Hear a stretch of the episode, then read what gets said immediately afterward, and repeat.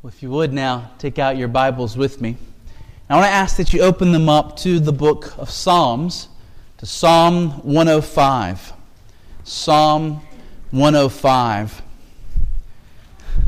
We're going to look together at verses 16 through 23. Verses that I think are helpful as an introduction to our study of the last chapters of Genesis the series Joseph and Brothers.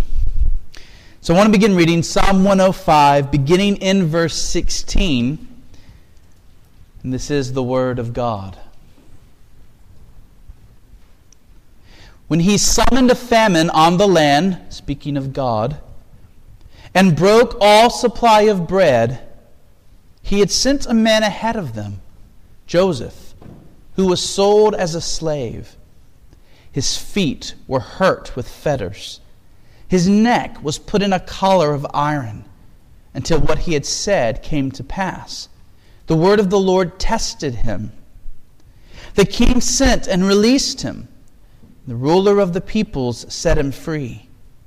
He made him lord of his house and ruler of all his possessions, to bind his princes at his pleasure, and to teach his elders wisdom and then Israel came to Egypt, and Jacob sojourned in the land of Ham. Well, in 1933, the famous science fiction writer H.G. Wells published a novel entitled The Shape of Things to Come. The book sought to predict uh, what H.G. Wells thought was going to happen in the future. And Wells got some things right. Uh, he also got some other things very wrong. Uh, in the end, H.G. Wells looked to a day when all religion would be eradicated from the world, and the world would be led by a single government, bringing the entire earth into a state of utopia, perfect peace. Well, I've entitled my message this morning, The Shape of Things to Come, but with a very different purpose. I am not attempting to predict the future of the world, though we could look at the Bible for that. Uh, rather, my intention is simply to give you a preview of what is going to come from this pulpit over the next several months. Uh, this morning, we are returning to the book of Genesis. Uh, we began studying the book of Genesis in March of 2009, and our study of that book has been split into four sections. Uh, we began with a series called In the Beginning, a study that looked at the first 11 chapters of Genesis. In 2010, we looked at the life of Abraham, Genesis 12 through 25. In 2011, we swam through chapters 25 to 35, focusing on Isaac and Jacob, uh, actually 25 to 36. Uh, and now, Lord willing, we are going to complete our study of the book of Genesis by looking at Joseph and his brothers. Now, if you're wondering why we are beginning with a text from Psalm 105, it's because my purpose in this message this morning is to do exactly what these verses we've just read does. That is, I want to give you something of a sweeping summary of what Genesis 37 through 50 is about and the big picture of what God was doing in the days of Joseph. I want this message to whet your appetite for the coming weeks and to elevate your sense of how precious these particular chapters of the Bible really are. I want you to see why this portion of Scripture is valuable and why they can be so beneficial to us, even though we live thousands of years since the events recorded in Genesis 37 through 50 took place. Uh, my message this morning has a very simple outline. Um, the question that I'm proposing is this one Why study Genesis 37 through 50? Why study this account of Joseph and his brothers? And I want to give you five answers for why this is a beneficial study for us as a church. So, number one is this. Reason number one that we should study Joseph and his brothers, Genesis 37 through 50, is this. This account is part of Holy Scripture. This account is part of Holy Scripture. This historical story that we are going to be diving into is a part of the Bible, a part of the Word of God. And this means that this account, this story, is different from most other stories in our world. 2 Timothy 3 16 through 17 says this. Most of you know this.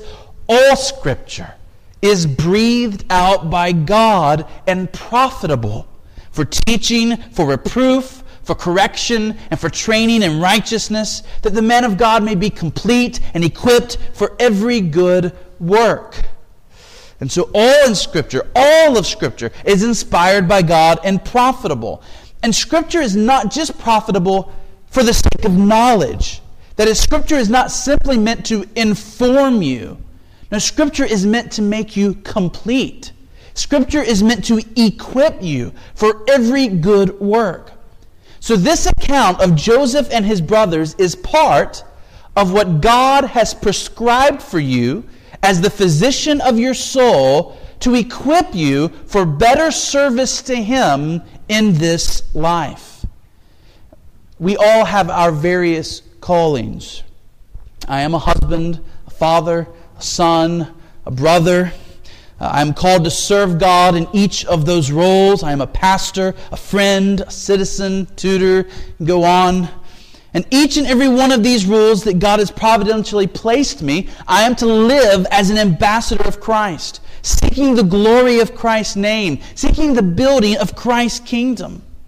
Well, you have your callings, and you could sit down and you could make a list of them. And if you, I would encourage you to do that if you haven't, to make sure you, you see all of the different roles and responsibilities that God has placed on your life the places in which God has called you to glorify Him, to be an ambassador for Christ. Well, these chapters of the Bible, like all of Scripture, are given to you to help you flourish in these things that God has called you to do. These chapters are meant to equip you, to help you succeed in being truly useful to God. If the Spirit will bless, our study of these chapters will cause us to love God more, will help us to trust God more, will help us to be more committed to Him and His ways. The result in our families, the result in our church, ultimately the result in our community and world could be very, very large if God would choose to bless by His Spirit in a special way. And so do not underestimate what God might do in the coming months as we dive into this study. We must constantly remind ourselves this is not just any old book we're studying. We are studying the Bible. It is living, it is active, it is sharper than any two edged sword. It pierces to the division of soul and spirit, of joints and of marrow, discerning the thoughts and the intentions of the heart. Uh, let me also add here that we must never treat the Bible as a buffet. Right? You go to a buffet and you choose, I want this food, but not that food. I want this, but not that. As a church and as individuals, we need all of Scripture. We need a balanced diet. This is why we need to have both New Testament studies and Old Testament studies. This is why we ought not to skip passages of the Bible that maybe don't immediately seem attractive to us. We ought not to ignore parts of the Bible that do not fit our liking. When we take a book of the Bible, we ought to cover it verse by verse, letting every part come to bear on our lives, because the physician of our souls has given us every verse for a reason. So, with great expectation and eagerness, we should look with happiness to this study of Joseph and his brothers. So that's reason number one. These passages are a part of the Bible, the Word of God. Here's the second reason why we should study these chapters. This account teaches us the sweet doctrine of the providence of God. This account teaches us the sweet doctrine of the providence of God. Uh, let me remind you of the rhyme and reason uh, behind why we have been alternating between Genesis and Romans, Genesis and Romans, the way we have been doing. Uh, we began in Genesis 1 through 11, in which God taught us of his creating work, but we also saw there the fall of man and the, the downward spiral of humanity as, as sin took root in the human race, the increasing depravity that we see in Genesis 1 through 11. And then we move to Romans 1 and 2. And we saw Paul teach that very same doctrine, though with a little more theological depth.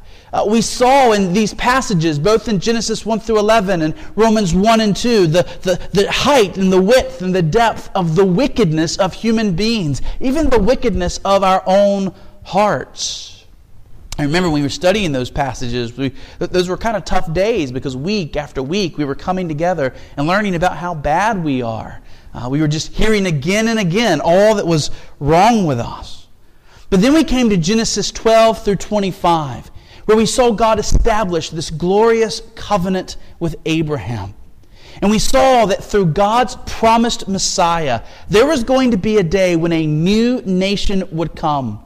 And this nation would be different from every other nation the world has ever known. This nation would be holy, dwelling on a land flowing with milk and honey. This nation would be made up of people from every nation on earth. This nation would be led by a perfect king. Abraham lived as a stranger in this world, looking forward to that better country, that better kingdom, that better city that was coming. And how did sinful Abraham, pagan Abraham, come to be made right with God? How did he receive these incredible promises? We saw that it was through faith. Genesis 15 6, Abraham believed the Lord, and he counted it to him as righteousness. And then we went to Romans 3 and 4. And we saw Paul unpack in greater depth the gospel of how sinners are made right with God. We saw him look back to Abraham, teach salvation by faith alone, in Christ alone, on the merits of what Jesus has done for us. We learn how God can be just to count unrighteous people righteous in his sight. We spent weeks together on that mountaintop, that Mount Everest of the Bible in Romans 3, just basking in the gospel. Well, then we went back to Genesis and we saw the life of Jacob. With Jacob, we witnessed the conversion of a scoundrel. Jacob was a deceptive, conniving, self serving man. And yet we saw God's grace come upon Jacob's life and we began to watch him change. And we saw that when God saves a person, real transformation results. That God's people are not just declared righteous through faith, but they actually come to live righteous lives. That we are not made perfect in this life, but that real progress in holiness is a part of true Christianity. Rotten sinners becoming humble godly saints. And then we went back to Romans 5, 6, 7. And we watched Paul teach us with greater depth. We saw how our justification always necessarily leads to sanctification. And how our freedom from sin's power to condemn us also means that we can now practically win, battle, win battles over sin in our lives today. We saw our enemy, sin, and how we are to fight it both offensively and defensively. We saw that we are now saved from the condemnation of God's law, and we also have been saved in order to love the law, to keep the law, to be obedient to the law from our hearts. And so, so far in this, in this series, there has been a parallel always between Genesis and Romans. Genesis and Romans. There was parallel in the doctrines that were being taught. Well, what about now? Well, as we come back to Genesis, is there a central doctrine that we are going to see in these passages that we are then going to see again emphasized in glorious depth in Romans 8? And I would suggest that the answer is yes and that the doctrine that is most celebrated and emphasized in the account of Joseph and his brothers is the doctrine of God's sweet providence. Genesis 50, verse 20, is the banner that hangs over the entire account of Joseph and his brothers. Joseph looks at the brothers who had treated him so wickedly, and he says to them, You meant evil against me, but God meant it for good, to bring it about that many people should be kept alive as they are today. Yes, my brothers, you hated me. Yes, my brothers, you physically attacked me. Yes, you threw me in a pit. Yes, you sold me into slavery. Yes, you lied to our father concerning what had happened to me. Brothers, what you did was evil, and you meant it for evil, but God meant it for good to save you, to save your families, to save our father. Psalm 105 helps us to see this big picture. Look at verses 16 and 17 of Psalm 105. When he, God, summoned a famine on the land and broke all supply of bread, he had sent a man ahead of them, Joseph, who was sold as a slave. So you see, it was God who chose in his own wise providence to bring a terrible famine upon the ancient Near East. Now, you've seen the pictures of terrible famines in our own day. You've, you've seen the photos of men and women who are, are nothing but bones. They appear to be starving to death. You've, you've seen the heartbreaking pictures of the children with, with their stomachs abnormally distended. Well, that's the kind of famine that was coming to the ancient Near East in the days of Jacob. And here is this family through whom God has promised that the Messiah is going to come. We know the Messiah is going to come from the family of Abraham, through Isaac, now through Jacob. And yet, Jacob and his kin are now all in grave danger. If God does not intervene, they probably, like most around them, will starve in this severe famine that is about to come on the ancient Near East. And so, here in the early days of God's redemptive plan, it already looks like the plan is going to fail. Yet, God, in His incredible providence, takes wicked, wicked acts and intends them for good. He uses the hatred of Joseph's brothers to save their lives, to bring about the nation of Israel, ultimately the coming of Jesus Christ himself. Now, church, we get to know this as we read the story. So when we're with Joseph in the pit, we're going to be reminding ourselves God means this for good. And when we're with Joseph as he is sold into slavery, right, probably that ring put into his nose and the, the hook put into the ring and he's being pulled along, we're going to remember God means this for good. Uh, when Joseph is wrongly accused, when Joseph is thrown into a dungeon, we will be reminding ourselves, because we know how it turned out, God meant this for good. And as we do this, we're going to be training ourselves to say, in the midst of our own trials, in the midst of our own battles, in the midst of our own difficulties, God means this for good. We will be able to do Psalm 105, verses 1 through 4. We will be able to, to give thanks to God, to make known His deeds, to sing praises to Him, to glory in His name, to rejoice in our hearts. Why will we be able to do that in the midst of suffering? Because we're going to be doing verse 5, remembering the wondrous works that God has done, remembering what God did for Joseph, for Jacob and his family we will be remembering how God is faithful to his people, how he keeps his promises, that he truly does turn evil to good. And therefore, in the midst of our suffering, by looking back at God's faithfulness in the past, we can have confidence of God's faithfulness in the present, and we can have peace.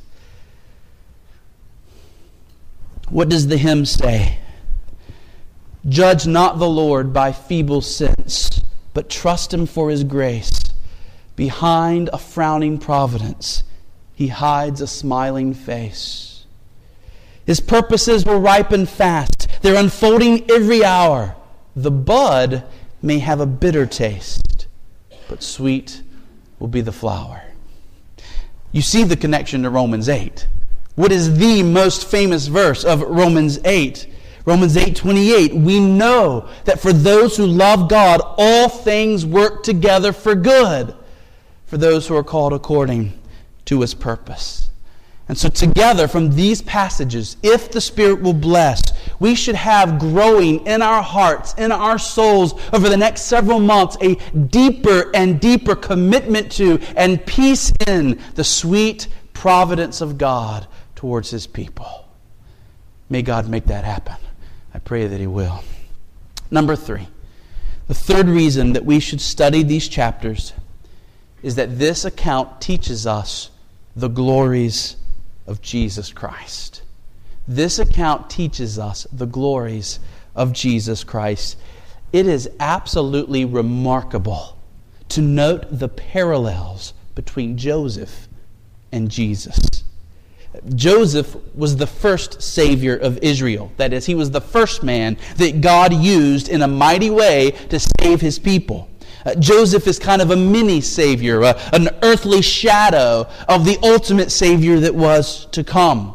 And so, as we study Joseph's life, we will see arrows pointing to Jesus everywhere. Uh, A.W. Pink, in his book Gleanings in Genesis, lists more than a hundred parallels between Joseph and Jesus in these chapters.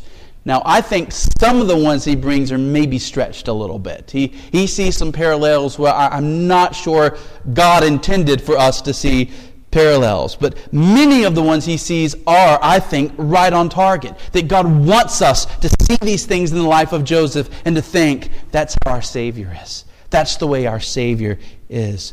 I'm going to give you just a taste and I want you to see if it is not remarkable how God used Joseph to prefigure Jesus. I'm going to give you just some examples from the very first chapter. These are all examples from just Genesis 37, and we could go on. Joseph was a shepherd. Jesus is the great shepherd. Joseph was the beloved son of his father. Jesus is the beloved son of his father. Joseph was hated by his brothers. Jesus came to his own and was rejected by them. Joseph was hated because of the words that he spoke. Jesus was hated because of the words that he spoke. Joseph's future was foretold in prophetic visions. Jesus' life was foretold in prophetic visions. The reign of Joseph as a ruler was foretold. The reign of Jesus as Lord was foretold. We're told that the great sin that led to Joseph's brothers' plot against him was their envy. We're told that the great sin that led the religious leaders to plot against Jesus was envy. Joseph's father sends him to seek out his brothers. Jesus' father sends him to seek out his own.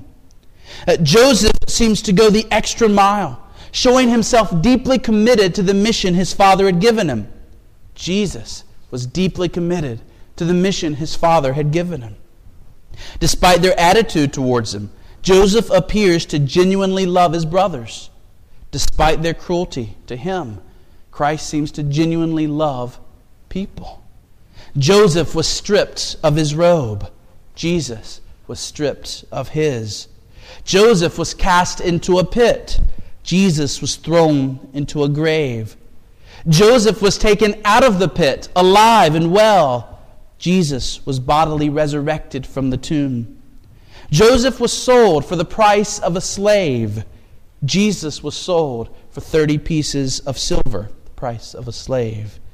It was Joseph's brother Judah who suggested the idea of kidnapping and selling his brother into slavery.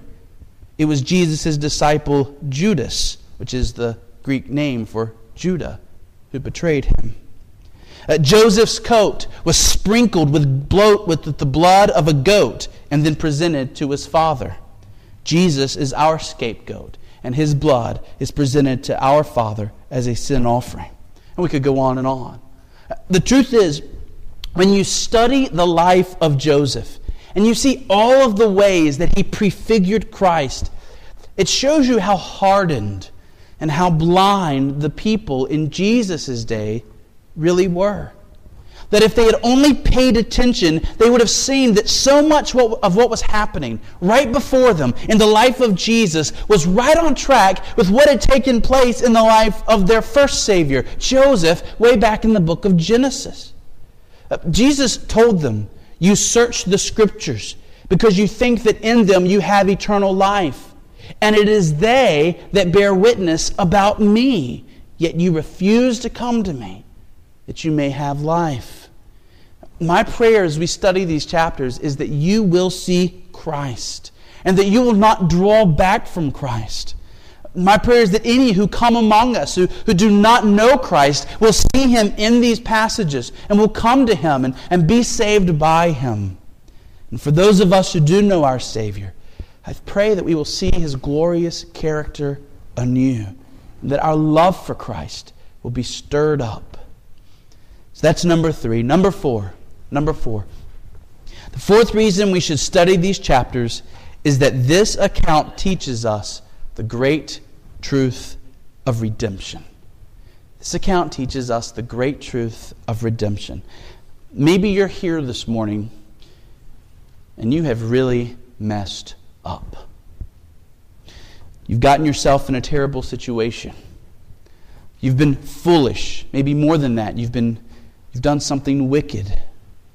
You've done something that, that hurts somebody else. Maybe you've done something that you really regret and you, and you wish that you could take it back. Is there any hope for people who have really messed up? Is there redemption for people who have done something wicked and hurtful? Maybe the burden that you're carrying isn't that you have done one particular thing that was wicked and hurtful. Maybe you are carrying the burden of, of now realizing that you've been living in wickedness and selfishness for, for decades, even your whole life. Can someone like that be made right with God? Can a true sinner ever change? Can a person whose life has been a curse on others his entire life be transformed into a person who is a blessing to others? Is there redemption in this world? Well, friends, there is a reason why we're calling this series Joseph and his brothers. These chapters are not only about Joseph. In fact, much of the content of these chapters is focused on the change that we're going to watch come about in the lives of Joseph's brothers. Most of his brothers were abominable. In the coming weeks, I'll remind you of some of what we've already seen them do even before we get to Genesis 37. And we're going to see their wickedness continue in the opening chapter of our study. But just like their father Jacob, these brothers are going to experience a transformation. God is going to humble them. God is going to bring these brothers low, and He's going to break them. But after God breaks them, He will turn them into a blessing. In the opening chapter, we find the brothers conspiring to kill one of their own.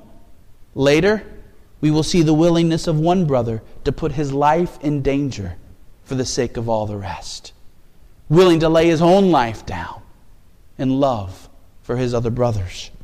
We will see Judah, a man of, of great immorality, become a wise and respectful leader, the ancestor of Christ himself. Uh, once we get to chapter 42, from there to chapter 47, we're going to watch as these men have to face, have to confront their past crimes against Joseph. And we're going to watch as they are brought to true repentance. And we're going to see the forgiveness they receive and the reconciliation that comes about. Friends, this is how it can be for us. You can come to God. You can humble yourself, repent of your past deeds, and have a happy reconciliation with Him because of Jesus, because of His life, His death, His resurrection. That is possible for you. True forgiveness, true redemption, true transformation. It is possible in this world. Many of us in this room, we hope that we're living, breathing testimonies to that, don't we? What's more, we're going to see that though there may be folks that you have greatly wronged, and we cannot guarantee that a certain person will ever forgive you, we will see that this path of being brought low, humbling ourselves, confessing, seeking reconciliation, that is the path of blessing. That is the path of joy. As far as it depends on you, seek reconciliation, and God will bless that. Blessed are the peacemakers, for they shall be called the sons of God. Fifth and finally, we should study these chapters because this account teaches us the great lesson of forgiveness. This account teaches us the great lesson of forgiveness. See, maybe right now you're in a situation where what's in the front of your mind is not something you've done, but something that somebody else has done to you. And maybe you're harboring anger or bitterness or resentment in your soul. Maybe you're like Jesus, I mean, like Joseph. You were greatly mistreated for no fault of your own. And maybe you're still in that situation. Where we're going to see in this book the great lesson of forgiveness. We're going to see how knowing God how trusting God, how resting in God's providence allows us as Christians to be extravagant forgivers. We can be greatly abused and yet greatly forgive. We ourselves have been forgiven of so much by our God. And we ourselves know that whatever anyone has done to us, whatever anyone has done to us, we're going to see that ultimately it happened under the providence of God for our good. And we're going to see how that lays a foundation for us to be quick to forgive other people. So, if someone who hurt us deeply comes to us and they, they want our forgiveness, we should be able to happily extend it to them.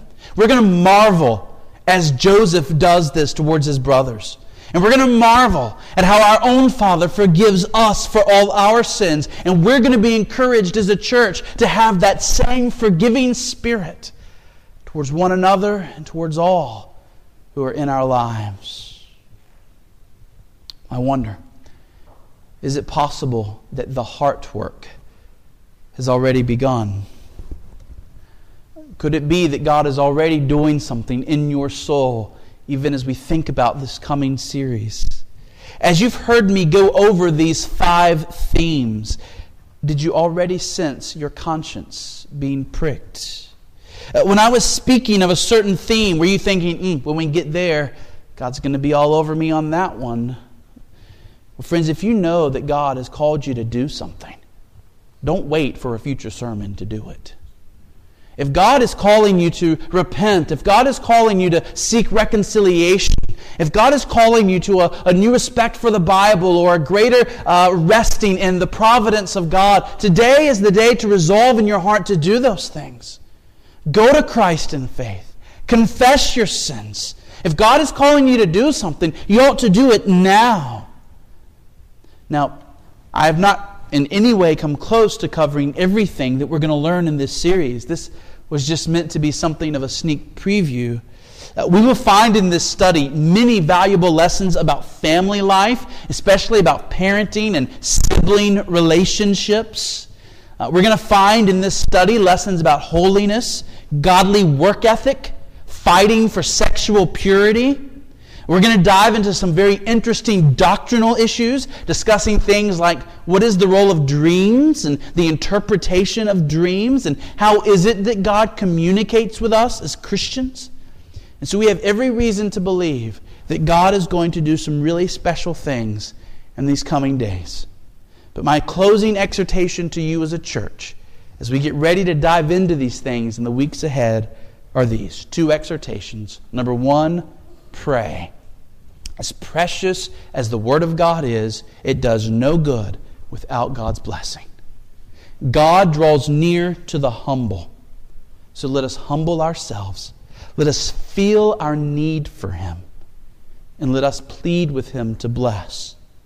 Let us pray that God would make this study a momentous time in the life of our church, a time in which we will grow spiritually by leaps and bounds.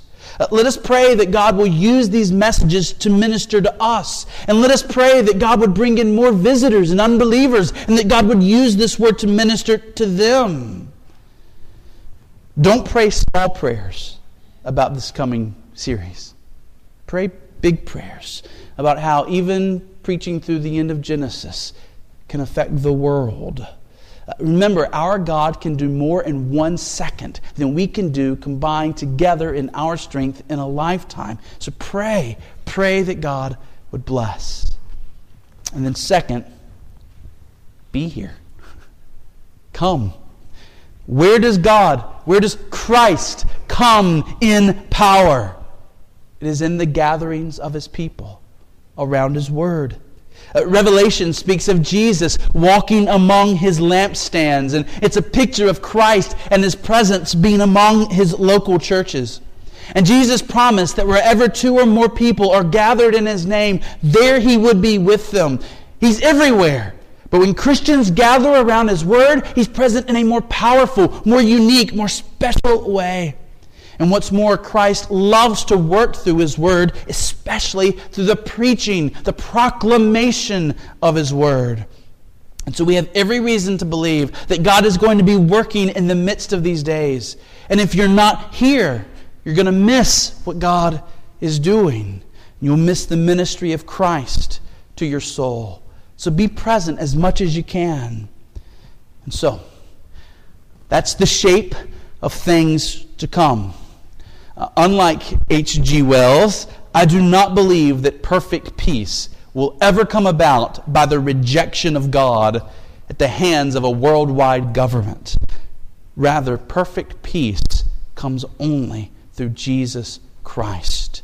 And my prayer is that in the days ahead, above all, God will increase our faith and our love for Jesus Christ.